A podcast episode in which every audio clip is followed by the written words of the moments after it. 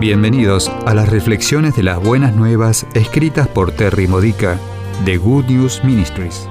Te ayudamos a edificar tu fe para la vida diaria usando las escrituras de la Misa Católica. Visita gnm-es.org. Miércoles de la decimatercera semana del tiempo ordinario. El tema de hoy es cerdos y computadoras.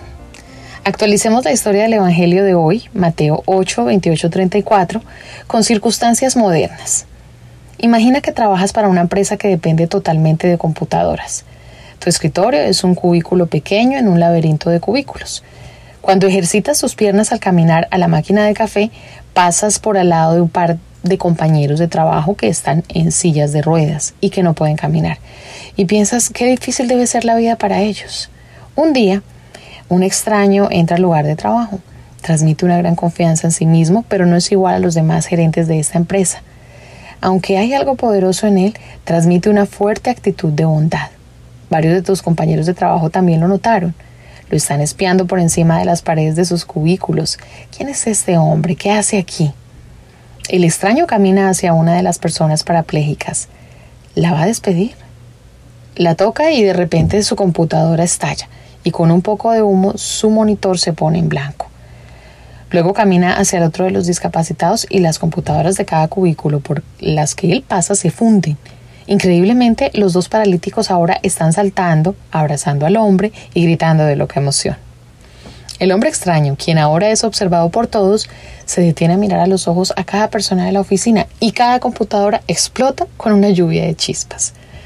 Cuando este hombre te mira es como si estuviese mirando directamente a tu alma y amándote instantáneamente, pero su poder es demasiado impresionante. Su presencia está abrumando a los protectores de sobretensión de la oficina. Entonces te das cuenta que hasta que todo este equipo dañado sea reemplazado está sin trabajo, igual que todos los demás.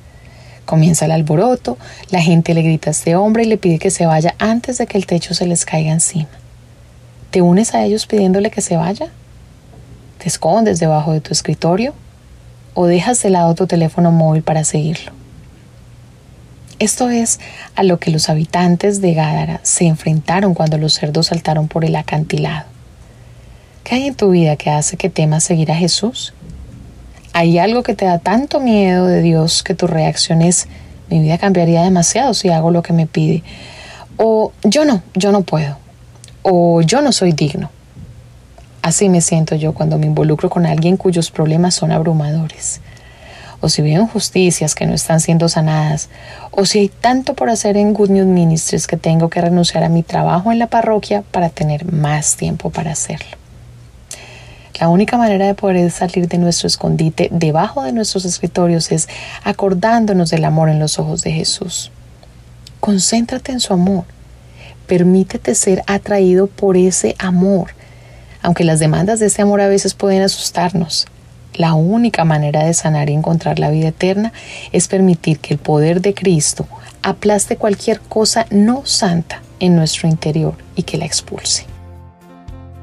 Esta ha sido una reflexión de las buenas nuevas de Good News Ministries, gnm-es.org. Si quieres conocer nuestro ministerio, visita hoy nuestra web Encontrarás reflexiones para recibir por correo mensaje de texto, retiros en línea, recursos de oración y mucho más para ayudarte a conocer el amor del Padre, para acercarte más a Cristo y ser lleno del Espíritu Santo. Visita hoy gnm-es.org.